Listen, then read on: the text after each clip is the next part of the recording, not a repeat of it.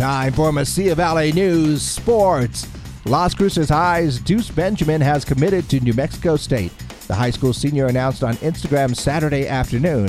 According to the Sun News, the 2022 MaxPreps New Mexico Boys Basketball Player of the Year and 2021 Gatorade New Mexico Boys Player of the Year is the first true high school pledge of NMSU head coach Greg Heiar's first recruiting class. He is the son of legendary Aggie William Benjamin. After dropping the first two games in the series to the Trailblazers, the Aggies were back looking to close out the series in Utah on a positive note and looking to secure the victory for Aggie head coach Kathy Rodolph's 750th career win.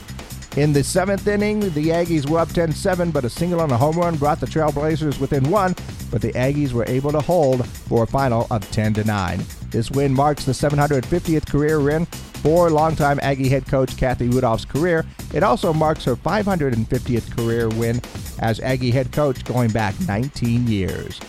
Last year's NBA Finals teams are taking care of business. Tip off of the NBA playoffs. Uh, the defending NBA champion Bucks handled the Bulls 93 to 86 in Game One in Milwaukee to open their postseason play. Meanwhile, out west, the Suns handled the Pelicans 110 to 99 to take an early 1-0 series lead. This Sunday, the Heat blew out the Hawks 115 to 91. Game one, while Jayson Tatum sunk a buzzer beater to lift the Celtics over Kyrie Irving and the Nets 115 to 114. Tonight, the 76ers host the Raptors for Game 2. Philly is up 1 0 in that series.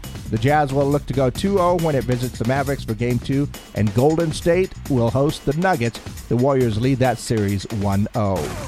And tonight's game between the Tampa Bay uh, Bandits and the Pittsburgh uh, Maulers will mark the final matchup for the first week of the USFL. On Saturday, the Birmingham Stallions opened the season with a 28 23 victory over the New Jersey Generals. On Sunday, Houston Gamblers topped the Michigan Panthers 17 to 12, and the New Orleans uh, Breakers took down the Philadelphia Stars 23 to 17. Week two of the USFL season will begin on Friday when the Michigan Panthers take on the New Jersey Generals.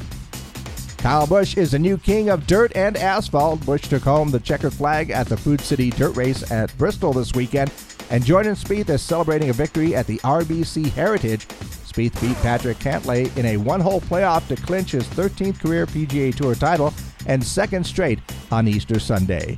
For Mesilla Valley Sports, I'm Gino Aragon.